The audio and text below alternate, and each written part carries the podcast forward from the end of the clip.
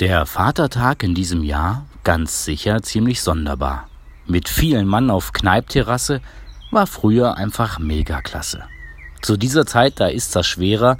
Hygieneregeln, Oberlehrer, die machen diesen Tag nicht klein, doch viele Leute bleiben daheim.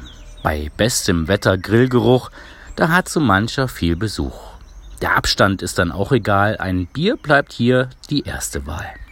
Doch, liebe Väter, macht es richtig, trinkt heute einmal richtig tüchtig. Denn heute werden wir zu Kindern. Das braucht auch niemand nun verhindern. So stolz wir sind auf unsere Kids, so hilft das Weizen gegen Hitz.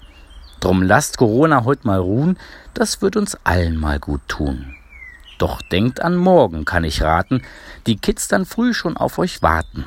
Denn die sind's, die euch den Tag schenken. Das sollt ihr immer auch bedenken.